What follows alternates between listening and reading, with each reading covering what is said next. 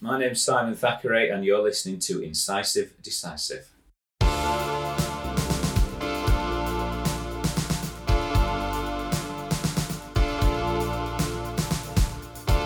Yes, we are finally back after our short break. Have you missed us? This time around, Colin catched up with Simon Thackeray, practice owner, beacon of ethical practice, and expert on expert witnesses. Take it away, Colin. Hello, guys, it's Colin. Uh, today uh, I've come to sunny Mansfield to meet. Uh, are you an original Mansfieldian? No, I'm from Sheffield. All right, okay. So I've got Simon Thackeray. Uh, I've come to Simon's practice to have a look around, which is fantastic. And we're going to just, for the next few minutes, just talk about um, our view of, of things that are going on in dentistry. And so I'm going to really let Simon introduce himself, but I'm just, by way of my introduction to Simon, um, we met many years ago when we were both VT trainers. I remember a meeting in PC World actually. Yeah. They were buying monitors. Do you remember that? Right, yeah. God, yes. and um, and and for some reason our paths have not uh, they, they do cross but not as frequently as I think I would like them to cross or they should cross because um, Simon has become a bit of a, a moral and ethical champion in dentistry particularly on on social media but also on the stuff that he's done with GDP UK um, but he's also taken uh, massive time out of his life to pay things forward by by doing further qualifications which aren't directly related to him uh, benefiting him any in any other way apart from sort of philosophically and um, academically. And so, um, so hello, Simon. Hi. So, Thank you. so I, I for the benefits of people, because we obviously live in this microcosm of East Midlands dentistry, Absolutely. which we think the world revolves around, but it doesn't actually. so, so can you do a few minutes potted history of Simon Thackeray and who he is and how he got here? Yeah, sure. Um, qualified in Sheffield in 91 um, and went straight into VT in Sheffield. Um, the first bit of my career was about sort of working in various places and thinking, oh, there's more to it than this. There's, there's something not quite right about these practices and whatever. Um, and I always felt I could do it better. Now, that was the arrogance of youth, probably a bit of ego. Um, so eventually, I had to put my money where my mouth is because I think I offended a few bosses and upset a few people with I the. believe that. But no, no, it's not like me to sort of say it how it is. Um, and I eventually bought the practice in Mansfield in '97, and uh, it was a hundred percent NHS. I was hundred percent NHS. My mentality was that it was never about the money. I never seemed to earn as much as some of my colleagues and friends did. It didn't really bother me. I was just more interested about. I wanted my place to run how I wanted it to run and look after my patients the way I was trained to to work. Um, converted the practice privately in 2005, the year before the new contract, because I thought ethically I don't like what I'm seeing on this contract, don't see how I can sign it and obey the the terms of the contract. Um, I had a good conversion and the practice was very busy, but there was always something a little bit lacking for me. Um, I wanted a bigger place. I wanted to uh, help more people, and I wanted a nice work environment for myself and for the staff and for my patients. So we expanded the practice, and we're now in the building that, that you sort Yeah. of are in today. It's five surgeries, um, and know it, it's a lovely working environment. We like that, but again, there was still something not quite there, um, and it wasn't professional. It wasn't about how my clinical aspects worked. I've got no desire to become a, a surgeon or anything as, as a specialist at that point. I was a jobbing generalist, quite happy with that. But then somehow I ended up getting into um, medical expert, um, expert witness work. And that just opened a new door to the ethical, moral, and the, the philosophical side that, Yeah. that, that you talk about, the, the whys and the what are we doing and why are we doing it and who are we doing it for and what's what's our why. Uh, and that led me on to a, doing a master's in law because it just seemed the natural progression. That I wanted to know more about that side of it. Still with the relevance to the dentistry and the clinical stuff that I was doing, but perhaps get a little bit more of an understanding into the, the slightly more nebulous world around who we are, what we are, why we're doing stuff, and what drives us as people to, to try to do the right thing for other people. and got a law degree, uh, masters in law from Northumbria, and you know that's that's where I am at the moment. Professionally, very satisfied. I think now I've I've pulled together all the strings of what probably originally drove me without realizing that they were the strings I needed to pull together. And it's, it's like you know this as we get older, we look back and we see that it's a different end result to where we perhaps envisaged we Yeah. were going to go. It's the ready aim or ready fire Yeah. aim. Yeah. And I think that's what I've done with my career now. So I'm, I'm in a place where I'm a generalist. I've gone on to working three days a week clinically, two days a week um, shooting patients, and obviously got shot outside. I'm sure there. nobody heard that gunshot go off on the audio. um, and um, you know, a couple of days a week now doing medical legal stuff, doing things like this, Yeah. and, and trying to again still continue paying things forward. I like to work with younger practitioners, and and as we get older, there's a lot that we can offer. The problems that we've had, the mistakes that we've made, and having the humility to admit them. I've been there, done that, got the t-shirt. I've got every single bloody t-shirt because I've grown out of most of them over the years. And I think that's, you know, it's important that we get out there and we do this for the younger practitioners because the environment that they're practicing at the moment has never been as, as difficult in some cases as it is. But it's not like the environment we first started practicing in. The the um, so that yeah, that's this is fantastic. So you are actually a specialist um, in in medical legal work because you would you would be and whether it so for clarification for the powers that be, obviously we're not claiming or advertising that Yeah. out of hand, but but you you you are an expert by definition we like to definition. call ourselves by that and the courts see us Yeah. as an expert. And so, and and one of the that it is a fantastic story, isn't it? And and when, when did you, when did you? Because the practice I've been into is beautiful. When you enter into Simon's practice, and um, the entry into reception is, is beautiful, and the facilities are fantastic. Um, so so to be a patient here is, and I've been to lots of different dental practices for lots of different reasons, but to be a patient here is a privilege. Uh, They just may not appreciate that all the time. Yeah. But um, but and, and when they would see this and compared to other practices, it's it's astonishing. When did you expand it? What year was that? We expanded this in about 2010, 2011. Right. Okay. But there was always a desire to to have a better premises. Yeah. Um, because it was a it was a three bedroom, big three bedroom semi. Um, and we looked at going up into the loft. We looked at going out around the back. Mm-hmm. Um, and what actually created it was when we accidentally gave the plans for going out of the back of the building to our next door neighbour, and he said, "I'm not having that in my back garden. Make me an offer." Ah. So that wasn't the intention, Mhm. but yeah, we, we ended up coming to a deal where I paid a little bit over the odds for the building. Yeah, but that that's an that's what they call an opportunity cost, isn't it it? was an absolute opportunity. Uh, the, the annoying thing was I probably paid three times more for it than I should have done because I I missed at least three um, property, property growths in the time. It was never the right time to do it. Yeah. It was never the right time to do it. And so you you stuck your neck out in in a fairly big way Yeah, to do that, yeah, yeah. and put yourself right out of your comfort zone. oh, big, massively. Because if Uh, that hadn't worked, I'd have had a very big building for the bank to repossess. yeah, It would have been, you know, it would have been. Uh, there, there were moments there that you think, God, what have I done? Is this the right thing? When you look at when you look at when when I first bought the practice and what I paid for it, and the risk that I thought that was at the time, yeah, that paled into insignificance alongside the, the the development costs of the the new build. Yeah. Um, which that pales into insignificance alongside some of the costs of other people's projects. Yeah. But at that time, you're in that zone yourself, Yeah, and, and all you- you, can see is the notes on your. yeah. Your risk is your risk. Because today so we can chat a little bit about my new project here. Because by the time this comes out, this podcast, then that will be open news. So I've shown Simon the plans for for the Campbell Clinic today. Um, and and it's comforting because to speak to people who have stuck their neck out and and scale doesn't matter. No. Um, it's because because because the because the young dentist trying to buy the three surgery practice now Yeah.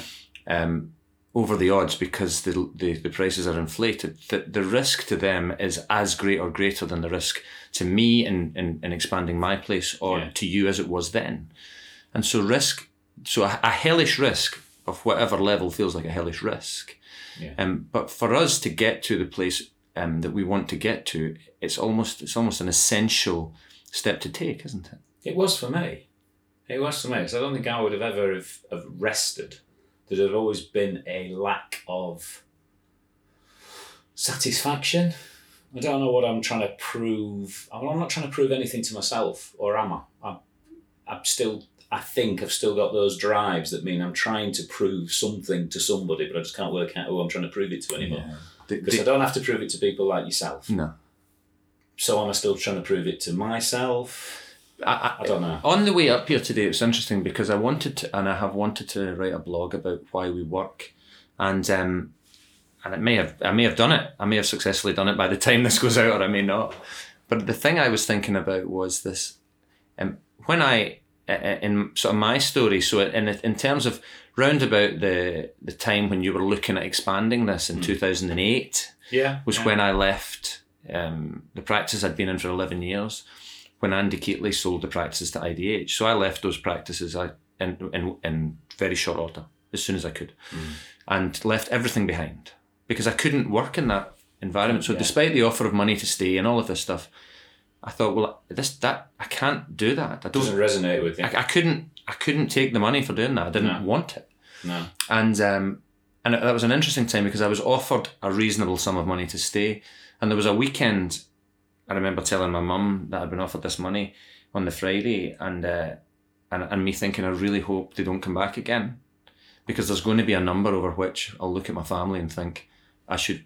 I'm being selfish not taking this, and they didn't come back, and I was so pleased about that. And then after that, my mum told me how proud she was that I hadn't taken any money for it, and of course I I I steadied myself for this massive income drop and this massive change in lifestyle.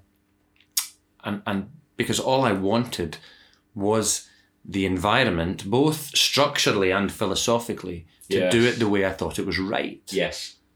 Um, exactly the same as you. Yeah. So I took a big financial risk, exactly the same as you, Yeah. To try to facilitate that environment. And it turned out that commercially there was a market for that environment, wasn't there? People did want that. People do get it, and it, it's not just the patients who, who want that. That there are sufficiently um, clued up staff, young associates, older associates, um, who also want the same thing. It's not all about targets. It's not all about the drive for some of them to to earn financially. And actually, what happens if you turn that around? These do earn financially, Yeah. but they're not earning financially as the raison d'etre for being there. They're getting that as the byproduct. Yeah. Um, now, they may not be earning as much, but I can guarantee that every penny that they do earn is far more fulfilling to have earned because you've gained it in, a, in, a, in an ethical and a responsible way that, that resonates with your values. And that might be high end stuff, that might be lower end stuff. But you're not being driven by the pound notes or the dollar signs. You're actually being driven by the doing the right thing. And then the pound, so, Yes, pound signs, they, they seem to come accidentally. Yeah, I think that's absolutely right, and and I think that's what happened to us, um, because I never when when I went into the the place I'm in now, um, it was as an associate for a year and then as a partner, but it was never with this uh, urge to take over the universe. Not that we're doing that, but but in any way. But what we did was we just we, we set it up the way we thought was right, Yeah. and all of a sudden it worked. And one of the philosophies that has been very successful in there is this philosophy of enough.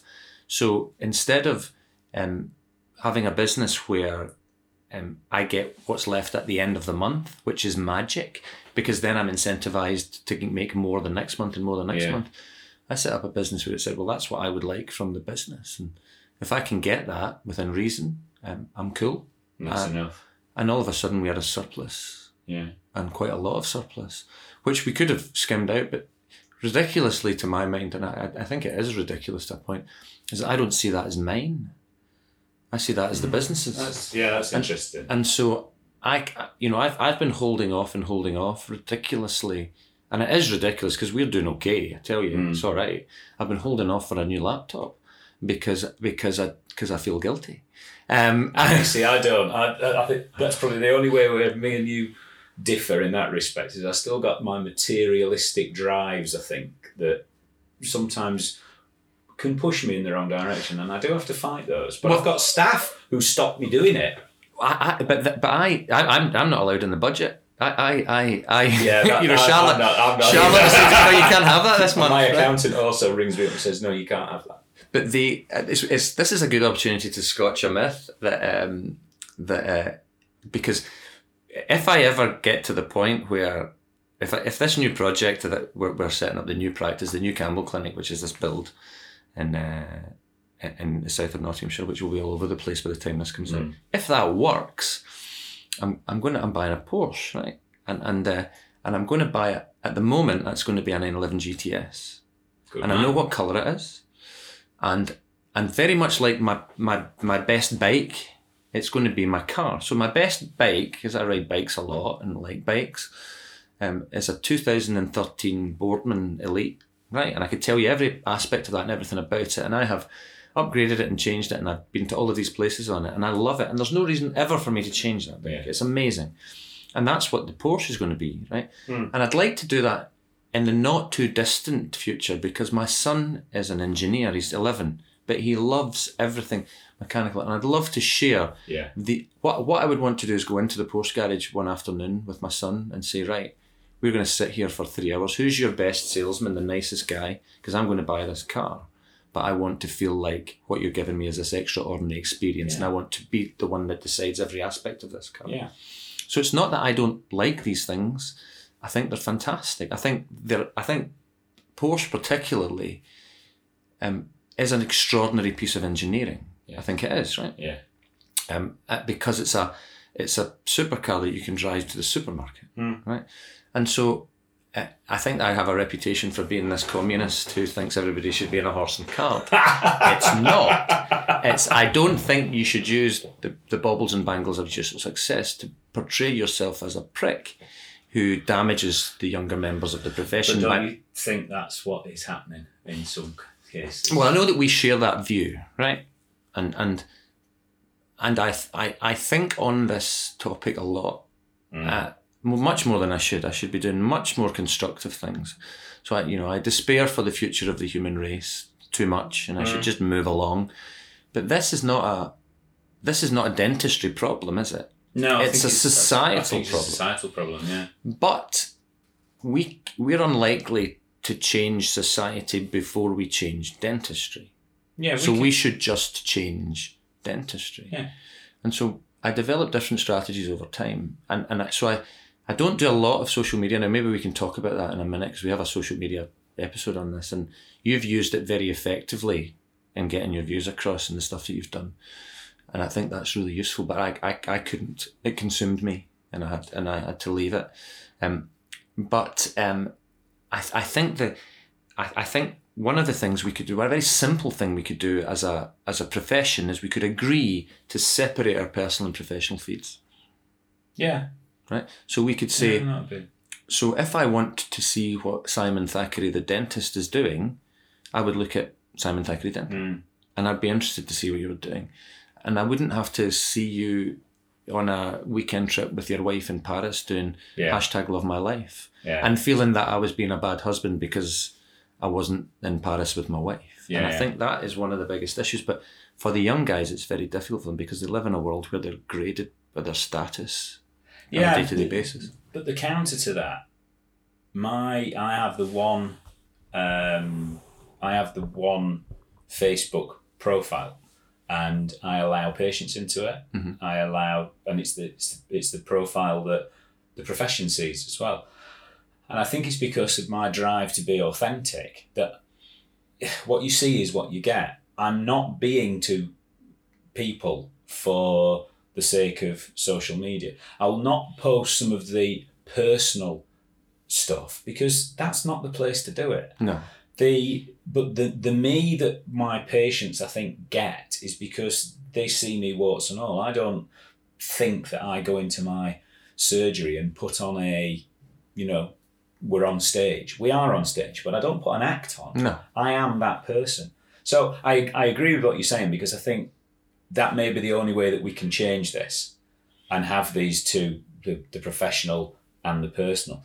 But some people are, are always going to grey it. Some people their their personality is so inextricably linked with their professional um, entity that it's one and the same. They are the Ferrari driver who is a dentist, or they are the dentist who is wearing the the, the, the, the clothes and the watch and things like that. And the, the, the trappings of wealth that we can have are all well and good. We should be more humble about that. And if if we have this demeanour that is broadcast to the public on social media, we've got to be very aware of how that can come across. I, I, and I don't think that's the biggest problem. Um, and, and I don't think it's. I think people don't understand what my problem is with it. They just see me as being this pointy, um, pointy. Curmudgeonly. Yeah, I, de- I definitely have that. Yeah. that because I found out. I mean, I found out this week quite interestingly that there's a solicitor who works for one of the defence unions, and um, one of my friends and colleagues was chatting to them for one reason or another, and and referenced the fact that they know me, and the response was, "Oh, he's got a very big mouth, him, and he's quite Really? dangerous and quite and uh, Dangerous? so I so I um um I, I, I used to do quite a lot of expert work um, for the defence unions, and of course my my I'm now toxic in that regard. You know, my last report for a defence union was was cast aside because I had my own GDC case. I was in the middle of my own investigation, so they cast it aside and they asked for the money back. But if anything, that should make you more authentic. Of course, you can't though be an expert for the GDC with a, You- No, you can't. a fitness to practice you history. can't. Um, but the, but my problem with the social media aspect of things is um, is that it's the example that we set to the people who are coming through dental school Yeah. and just beyond. So Yeah. so I want you know I I and well, this will tie this discussion up pretty well because because I think it is hard. It is harder to make your way in dentistry than it was in 1994 when I started. Hmm. Maybe that's my my old, my cynical old age coming in now. Maybe it's because I have a view of everything that's changed in that time. But I think it is difficult, and I, and I think to portray a picture to these guys that by the time they're 28 or 29, they can have a house that looks like this and a car that looks like this and a holiday that looks like this. I think that is dangerous. It's also not realistic. I don't think it is, and I, and I, and unfortunately, and I do feel sad about this. The the the dentistry. I'm I'm I I'm going to be speaking to young dentists in a dental school in February, and the dentistry that they signed up for six years ago is different to the dentistry they're going into now, Yeah. and that's not. It's less different, but ten years ago there is a big difference. So the guys that are four years qualified now, they're they're working towards a promise that they thought they were made, which isn't achievable, hmm. and that's dangerous. And and that is fueled in large degree by a cohort of the profession who portray themselves as playboys. Yes. I And agree so, with that. and so the disillusionment um, that now you're in a situation where you're in a six-figure debt bundle Yeah. that needs paid off, Yeah. um, and also you cannot have the baubles and bangles quickly that you thought you could because there's no reason i'm afraid uh, when you qualified in 1994 that you couldn't hit some big income numbers within the first two or three years of qualifying And that six figure debt that you're talking about there is, is a six figure lifestyle debt. That's not a six figure developing your business debt, which is No, what no. I've got. no You know, there, there, there's a there's a I have a tangible entity hopefully at the end of this, which is my your Business. pension or whatever my pension. I mean, I'm I'm I'm thinking much along the, the same lines as you. Is that actually I don't know whether I'm going to get rid of this as Uh-huh. my pension fund. This could be my legacy of something else. I, I'm not sure yet, but I'm not that intent. But when you look at some of the the drives and you look at some of the the ways that this is being sold on social media, it's wholly unachievable for the vast majority of the, the, Yeah. the profession. And actually, when there are people who come out to try and achieve that, it can go very, very, very wrong. There is a case that um, I'm not sure whether we'll be able to use this, but um, it is in the public domain because it's an, an IOC case um, that's that's been heard. Uh, a young guy put on social media that um, I can show you how to retire by the time you're thirty, Uh-huh. um, and it got a little bit of well, a, an awful lot of airing over a over a couple of weekends back last year. But it, it turns out now that all that glistens isn't gold, No. and that this guy is now suspended interim orders committee have decided that there's something going off there. Um, I'm not going to mention any names, but again, it was one of these things that suddenly appeared over a weekend. It drew people in. There were people you, you could see it. It was the it's the snake oil salesman. I can do this for you. All you've got to do is X and Y. Yeah. And there are, whilst we're a very intelligent cohort of people, I sometimes think there's also a huge naivety with some of the, particularly the younger practitioners, where they think that they can achieve this and it can be done.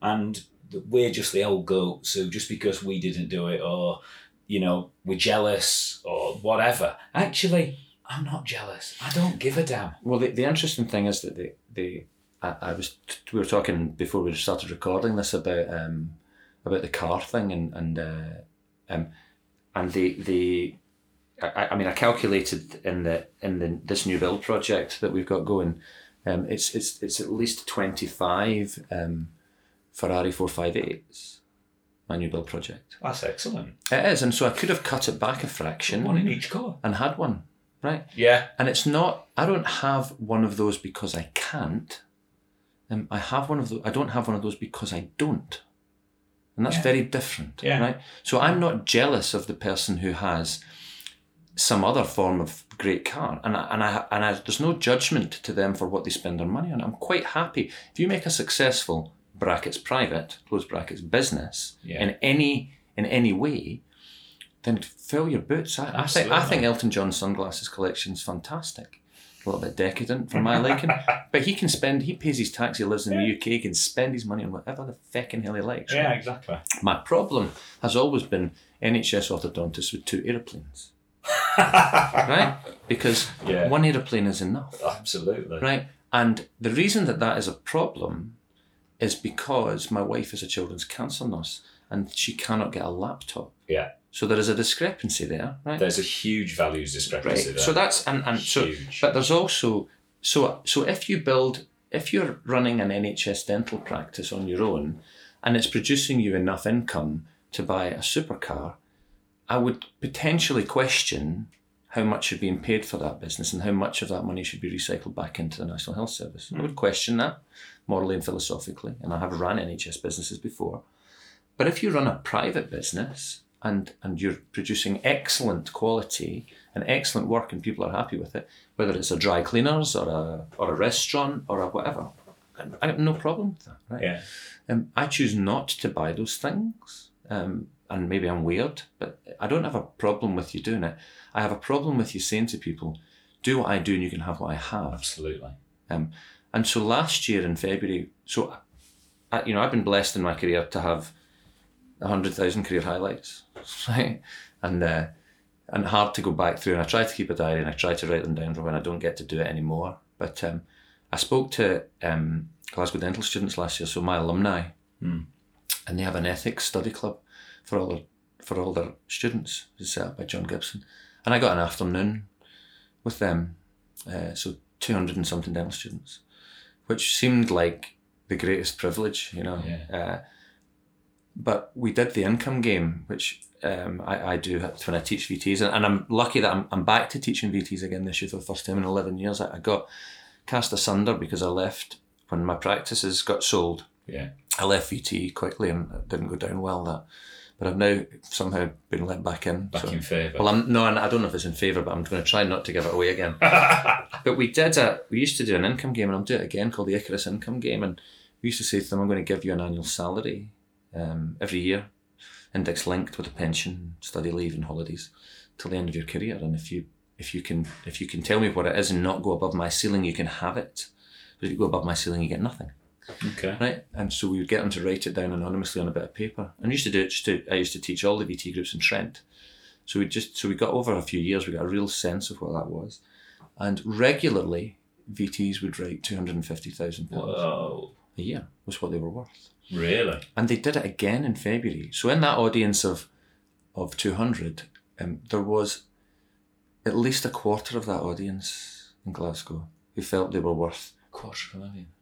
six digit numbers, yeah. Wow.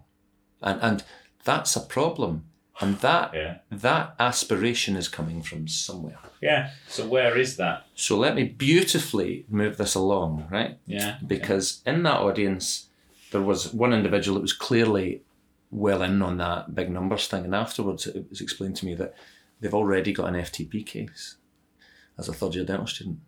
Now, F- Already. oh, FTP cases in students are more and more common in medicine. It's quite. Uh, there was three Glasgow medics last year that had FTP cases across the medical cohort. Um, one of which was for a, um, well, posting on social media. Right. Um, I can As far- see. I can see that. Right. Yeah. And so, um, and so, so, but that that ties us up now because we don't, we don't definitely didn't want to make this discussion about um, all about GDC, and we haven't. No. But isn't it funny how time flies because we're running towards the end of what we're And allowed? the GDC's about to. well, I think it should because I think we should for the for the benefit of our listener, Sean, um, which I think is your mum, isn't it? I've tried to keep the swearing to a minimum. Um, is is to just touch on Simon's expertise and his experience in the expert field hmm. because that gives you a window onto what the profession looks like. Yeah. And so, based on that expertise and what you see in the work that you're doing, and trying not to be jaundiced about the fact that clearly you see Yeah. cases that aren't going well, where are we? What's the problems? What's the wins? What's going on? Oh, what the wind? The, are you are you talking about what are the the bits of dentistry where people are, are getting caught out? Not necessarily, or but they- I mean, in the system itself, which has obviously been changed to be, and I quote, upstream, Oh God, yeah. are we winning? Um, I've yet to see absolute evidence that we're winning. Um, the work that I've been doing recently has been more of clinical advice rather than the expert work. Now, whether that's because I've stuck my neck out in the past and, and been a critic of the GDC, um, and they, they think, well, we can't possibly use it.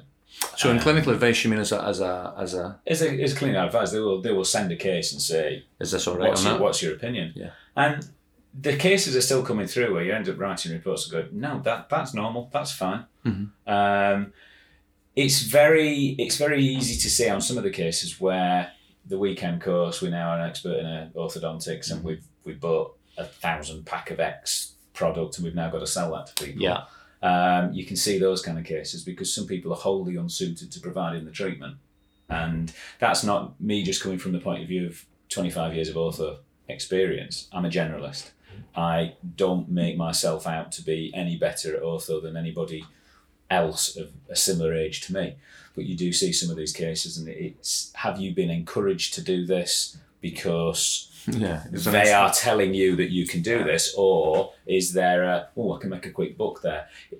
I have to be very careful. My thesis is on bias, so I'm I'm in one of those positions where I am acutely aware that the forms that bias takes, and I have to go out of my way to de-bias myself.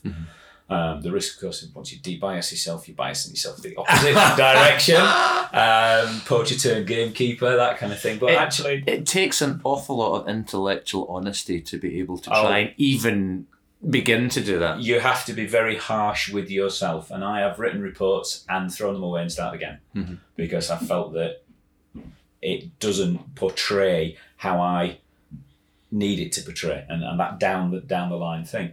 But I, I think there is, you know, getting back to these these these people who've got these ideas of what their income could be, coupled with the GDC. I do find myself sometimes thinking the GDC haven't got it all wrong. No, no, I don't think There's so. There's a lot that they do get wrong. well, the, la- last week Steve Sharma was struck off. Yeah, Right, so that's in the public domain. Yeah. He's a 1986 Glasgow graduate. Three of that cohort have been struck off. right. Um, I found out last week. Um, um, and that, and the, the and the charge sheet. In It's that, a massive show sheet. it's and I have read it all. Nine page As, ruling. as sad as we are, that was Saturday morning's reading. That was. right? Um, but that that's a teaching exercise for people, isn't it? To People say, should read that yeah, yeah, they ruling should. yeah. because it it's stark. And we, what we need is we need uh, we need a structure, a regulatory structure, which identifies those individuals quickly, um, actions their practice through IOC quickly, Yeah, and then builds a robust case to get to the facts and then acts accordingly. Right Yeah. now, what we've got is is a system where which is clogged up with little bits of shit, which are totally irrelevant, Yeah. which then don't protect the public against anything significant while delaying the judgments on people like Yeah. that. Well, this has been raised before that we could have a shipman out there Mm-hmm. who we really need, or the public really need protecting from. And we're missing them. And unfortunately, we're messing them because we're too bothered about you didn't you didn't write down an overjet on one of the. So we're keen on this little recording that Sean and I are doing. Um, um, we're we're trying we're, we're in the process of trying to book Margaret McCartney, who is the GP in Glasgow. I'll need to send you her book, The Patient Yeah. Paradox. It's extraordinary. She's right to the BMJ McCartney. She's brilliant, right? And um, The Patient Paradox is one of the most career changing books I've ever read. Um, but one of the things she talks about in there is she's very anti-screening. One of one of her she, she's she's in the new screening revolution, and she talks about the two week wait. And this is where we have it now, right? So if everything gets filtered through the GDC, um, then we it delay or miss or or it's clogged up Yes. by little bits of irrelevance. yeah. Um, and and then the big bits of relevance are not getting dealt with appropriately. And the two week wait's the same. So Yes. what happens on the two week wait is that is that um, because there's a because it's be, because not all tumours present themselves as typical, then then the atypical tumours are waiting longer than they were originally because they're being put back to routine, which is longer than it was originally for a referral. Right. And, and this is a massive problem, a, a massive reaction that we don't see in a two week wait thing. And so so what we need with with and working with guys like you and, and the experienced guys like you is a way of of having a credible, very early system Yeah. takeout for these cases. And it's not centrally. A local resolution. It needs the to be original local resolution that we used to have when we first qualified. right, three wise men, whatever it is. Yeah. Yeah. But debiased, so it wasn't your mates who Yeah. you sat on the LDC with. Exactly. It was completely independent. And we have the the technology yeah. and the um, intellectual capacity and the experience to be able to redesign that system so that it takes as much of it would, may not be perfect, but it would be a lot closer to perfect than the system we have at the moment, It'd be a lot faster as well. and it would protect the public. Um, well, isn't that what the GDC are there for? and and yeah, and so so we, That's their remit. That is their only remit. and so coming back to the gold, which because we need to do another episode. See how long, how this goes. Yeah. Coming back to the gold of, of, of, of a thesis and expert bias, where do you sit on that situation now? Where does where does that where does what's Simon Thackeray's position on on experting in, in medical legal cases and in particular com, uh, re- regulatory cases? Oh, there's there are some experts who are not aware of their bias. And I think the the GDC, I think, are trying to do something about it. They're trying to get a better quality of of witness, uh, expert witness involved. But some people, some people see, I think, expert witness as the next step in their career, and that they see it as a badge of honor Um, and to a degree, does it make them untouchable? Because they're friends with the GDC. If we give them the if we give them the result that they want, then they'll keep away from me. It didn't fucking make me untouchable. Uh, no, no, and, and and actually, I am probably now more aware of my failings in my clinical practice as a result of doing Which is a good thing, isn't and it? it is. It's absolutely a good thing. Is that moment where it's the sphincter clenching shit. There, but for the grace of God, go I. But actually, you've got an opportunity there to go. Well, But but don't, that's why I always found that's why I I did expert witnessing mostly was because it, it highlighted holes in my practice that I could fill, and, and they and there there comes uh, imposter syndrome, doesn't it? Because Yeah. imposter syndrome is is I do know what I don't know. yeah, Um, and, and, and when that curtain comes up, it's terrifying because my clinical practice terrifies me a lot more than it ever used to oh yeah, yeah, because I know that I am far, far from being. Uh, I mean, I feel incompetent half the time, you know. And, yeah. and, I'd, I'd, agree with that. We look at the stuff that we're doing and think, you know, uh, that's no good. Uh-huh. That is no good. And I think that's because both of us are not arrogant, egotistical. We're God's gift to our profession. I suspect other people think differently, but uh, Well, that that would be their entire. You know, they probably haven't met us in the way that you know, and, and sat and, and spoken in a pub and, and, and sat down and you know had those late night conversations across whatever form of messenger where we we're trying to make a difference to the profession and trying to help it through its own problems. I mean, Steve Hudson, for for those of people who, who know him, he has said for years dentistry is eating itself, it's Yeah. killing itself Yeah. off, and and it is. And I think there's some voices out there who are trying to to turn that round, but some of these people are expert witnesses. They're working in regulatory environments. They are not unbiased. They think they are, and that's one of the problems with bias. Is actually you can think you're unbiased, and then as soon as you go through it, there's cognitive biases that the the GDC, the order with which they send you information, can bias you, and they refuse to accept. I've spoken to one of the solicitors and said, you know, you do realise if you send me the information about the complaint first, i.e., he said, she said, he said, she said, it's already starting to set up a cognitive bias because of the order with which you read the stuff. Whereas what you should do is say, the complaint is about X, read the clinical notes. Yeah.